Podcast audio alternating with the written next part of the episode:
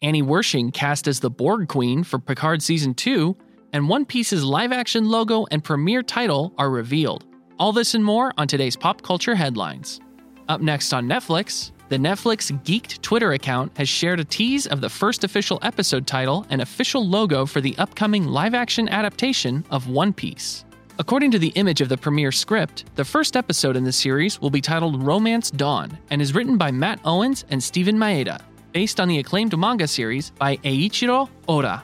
There is no official release date set for Netflix's One Piece at this time.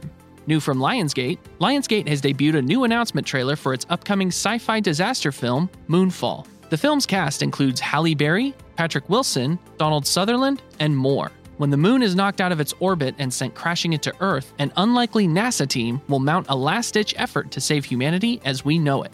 Moonfall will release in theaters on February 4th, 2022.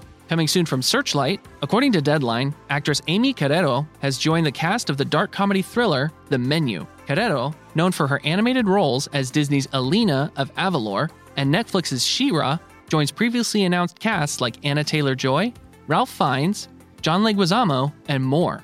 The menu centers on the eccentric world of culinary culture, where a young couple visit an acclaimed chef's lavish restaurant on a remote island. No release date has been announced at this time. For fans of Star Trek, actress Annie Wersching, previously seen on Bosch and Runaways, has been cast in season 2 of Star Trek Picard. Wersching is set to have a recurring role as the Borg Queen when the show debuts its sophomore season, which will also feature the return of John de Lancie as Q.